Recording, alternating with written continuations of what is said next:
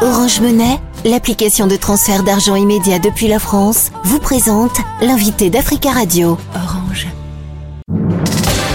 L'invité Africa Radio avec Nadir Djenad. Campbell Gimbayara, bonjour. Bonjour. Vous êtes le directeur de la publication du journal La Voix du Mali et vous intervenez depuis euh, Bamako. Le torchon brûle actuellement entre le Mali et l'Algérie depuis que l'Algérie a reçu il y a une dizaine de jours des rebelles Touaregs du nord Mali. Le Mali a rappelé son ambassadeur en poste à Alger. L'Algérie euh, a fait de même. Est-ce selon vous une crise passagère ou peut-on parler euh, de crise diplomatique? Oui, la situation est quand même particulière. Elle est atypique aujourd'hui entre l'Algérie et le Mali, la crise monte d'un cran, on peut dire. Euh, sinon, la raison évoquée dans votre question, à savoir que l'Algérie a reçu les rebelles Touaregs, les rebelles Touaregs ont tout le temps été basés en Algérie, mais cela n'a pas empêché aux autorités maliennes de collaborer ou de travailler avec l'Algérie. Est-ce que traditionnellement les relations entre le Mali et l'Algérie euh, sont bonnes ou y a-t-il eu des tensions régulières entre ces deux pays? Alors, l'Algérie et le Mali sont deux partenaires euh, qui euh, euh s'entendent très bien.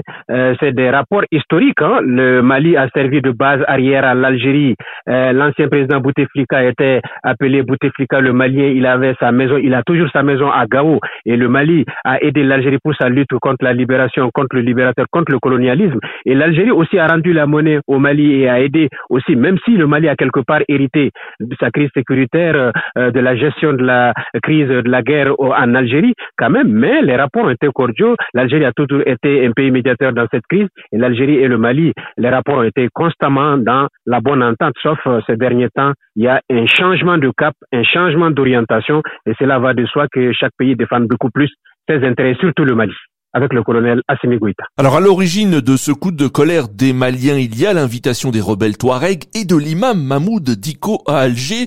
Mahmoud Diko a même été reçu par le président algérien Abdelmajid Tebboune en personne. Pourquoi ce double geste de la part des Algériens selon vous? Euh, C'est là où les autorités Bamako se posent effectivement la, la question, à savoir un pays qui est médiateur dans cette crise, qui dirige même le comité de bons offices, euh, appelle euh, une partie de la rébellion se réunit avec des rebelles qui ont pris des armes contre le peuple malien, qui ont été boutés d'une ville, les reçoivent, reçoit un homme politique, un leader, un imam, une personne influente qui a tendance à soutenir ces gens-là. Le discours ne se comprend pas. Effectivement, dans la position des autorités maliennes, on doit se poser cette question. Cette rencontre ne devrait pas se dérouler sans le Mali. Et si le Mali n'a pas daigné répondre à cette invitation, ça veut dire tout simplement que le Mali ne partage plus cette position d'ingérence de l'Algérie et qu'il trouve aujourd'hui que l'Algérie est juge et parti. Est-ce que cela veut dire, selon vous, que le Mali ne veut plus d'Alger comme médiateur? Alors, Je n'irai pas jusqu'à dire que le Mali refuse la médiation de l'Algérie. En tout cas, aujourd'hui, le message renvoyé par le gouvernement malien, par les autorités maliennes, elle se pose des questions par rapport à cette euh, ingérence, qu'on peut dire ainsi, une immixtion directe de la de l'Algérie en tant que pays frère, pays ami, pays frontalier, médiateur de cette crise-là. Cette immixtion n'est pas acceptée du tout du côté de Bamako. Et donc, cela va sans dire que son rôle de médiateur est complètement remis en cause parce qu'on ne peut pas être juge et parti parce que l'Algérie ne peut pas recevoir, parler avec les rebelles, les recevoir sur son territoire, inviter des hommes qui ne sont pas impliqués, ne pas entendre l'État, ne pas évoquer pas avec l'État, alors que c'est l'État quand même qui est garant de cette situation. Ce sont les autorités maliennes qui euh, jouent le rôle euh, principal de la sécurité des Maliens. D'abord, ça, c'est un discours confus et c'est conçu comme un double langage par euh, les Algériens. Ce n'est pas du tout acceptable aujourd'hui par le gouvernement de Assimi Goïta et par les autorités compétentes du Mali. Alors pourquoi l'imam Diko est, très critiqué actuellement par les autorités de la transition? Il y a une montée de tension parce que L'imam Diko, cette visite, à mon avis, n'est pas vue de bon oeil par euh, un certain milieu, par les officiels, par les, parce que on considère également que euh, c'est une immixtion euh, de sa part, même si l'imam Diko s'en défend, trouve que il est dans son rôle de médiateur et qu'il ne va jamais trahir ce pays-là. Nous sommes quand même dans une crise, ça ne peut pas se comprendre aujourd'hui. Quand on voit l'état dans lequel Kidal a été libéré, les populations continuent d'ailleurs, l'armée continue à avancer sur Aguelok, à sécuriser les frontières et que ces groupes armés bloquent les ravitaillements de ces villes à partir du territoire algérien à la frontière de l'Algérie. Donc que l'imam soit invité dans ces conditions pour aller se prononcer sur cette même crise sans les autorités maliennes, cela est mal perçu et donc je crois que l'imam va être difficilement convaincre, va difficilement convaincre les autorités maliennes, même s'il se dit dans son rôle et qu'il est là pour apaiser, qu'il est là pour qu'on trouve une solution. On verra bien où est ainsi. Depuis quelques mois, les autorités maliennes mettent dans le même sac les rebelles touaregs du cadre stratégique permanent, le CSP, et les djihadistes du groupe de soutien à l'islam et aux musulmans, Diyad Gali. Euh, ce n'est pas le cas des autorités algériennes. La preuve, cette invitation du CSP à Alger. Est-ce que euh, ce n'est pas cela qui fâche le plus les autorités euh, de Bamako?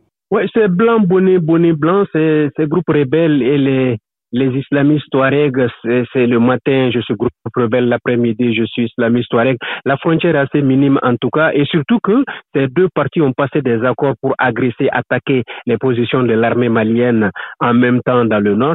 Donc difficilement on peut faire la part des choses, même si on entend bien que ce discours-là, certains sont armés, d'autres euh, le sont également. Ils sont, sont tous ligués contre l'armée malienne, ils se battent contre l'armée malienne, ils se battent contre la sécurité au Mali, et la sécurité au Mali est assurée par l'armée, par l'État, donc, difficilement, en tout cas aujourd'hui, on peut faire la différence du côté des autorités de Bamako entre ces forces-là qui se sont liées ensemble, qui ont signé des accords, et donc pour attaquer l'État malien, pour attaquer l'intégrité territoriale du Mali. Et cela n'est pas du tout négociable selon les colonels Assimi Goïta Bamako. On n'intrangise pas là-dessus. Le Mali est prêt avec ses partenaires et son choix de partenaire stratégique technique aujourd'hui qui est la Russie. D'ailleurs, la Russie peut être un dénominateur commun entre les deux pays parce que l'Algérie aussi parle à la Russie. Donc, je crois que cette crise était une crise passagère de Si la Russie joue normalement son rôle, les deux pays peuvent revenir à la raison pour parler des perspectives d'avenir et de sortie heureuse de cette crise diplomatique entre le Mali et Alger.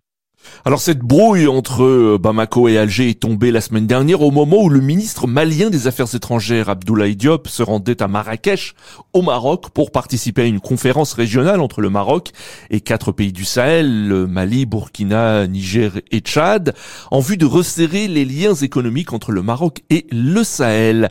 Est-ce que le Mali pourrait reconnaître la souveraineté marocaine sur le Sahara occidental? Le Mali a des bons rapports euh, jusque-là avec le Maroc. Euh, le ministre Diop répondait, Abdoulaye Diop est dans son rôle, il répondait à une invitation sous-régionale pour aller participer à une rencontre au nom de l'AS par rapport à une initiative du royaume chérissien sur le Sahel. Donc il a il écoutait ses autorités pour leurs propositions. C'est la diplomatie, c'est la courtoisie. Mais malheureusement, cet agenda-là se fait à un moment où il y a euh, cette réponse sur enchère diplomatique entre Alger et Bamako, mais il ne faut pas mélanger tout ça et aller déjà euh, en avant par rapport à une crise, à transformer la crise algéro-malienne en une crise sous-régionale ou une crise saharaoui. Chacun défend son intérêt et je crois que les autorités maliennes aussi, les autorités du Sahel, le Burkina, le Niger défendent leurs intérêts et nous sommes dans, à juste titre dans, une offensive diplomatique qui va se poursuivre et donc euh, je crois qu'il faut remettre les choses dans leur contexte c'est une circonstance euh, qui, est, qui est venue tout comme ça dans un agenda,